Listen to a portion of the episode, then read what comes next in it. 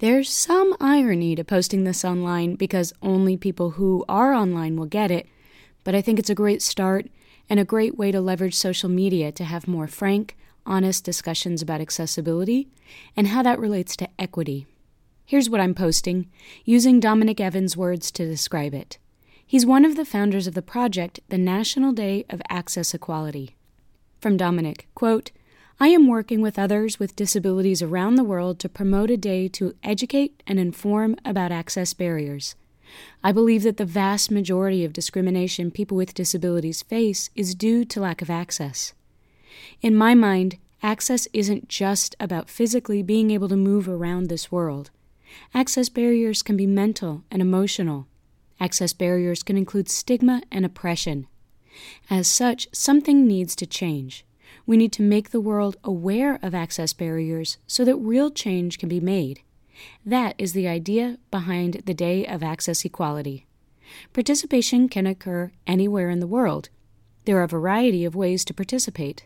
These include blogging, sharing our Facebook page located here at facebook.com slash accessequality, tweeting about access barriers using hashtag accessequality, contacting your state representatives and federal representatives, protest in your own community, sign petitions relating to access barriers, rate a business for accessibility on apps like AXS Map and Able Road, support organizations holding protests, actions, and events on September 26th by sharing their updates. We're also planning events throughout the day, including a Twitter chat and live streaming. End quote. That was Dominic. Here's me now.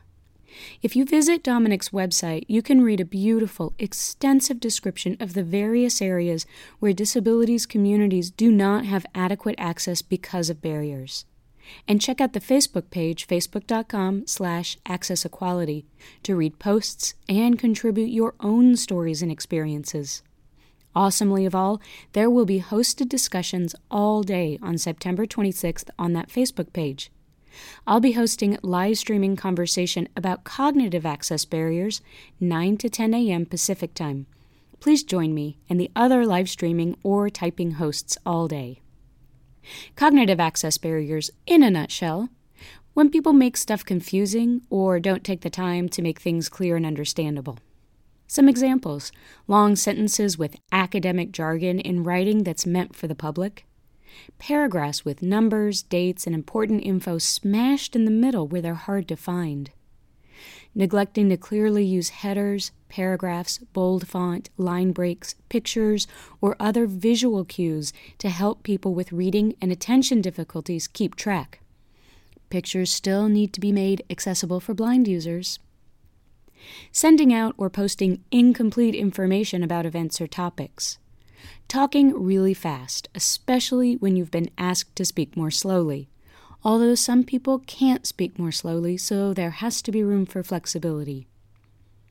Playing music with lyrics in the background of a video where people are talking, or music that is nearly as loud as the speaker's voices.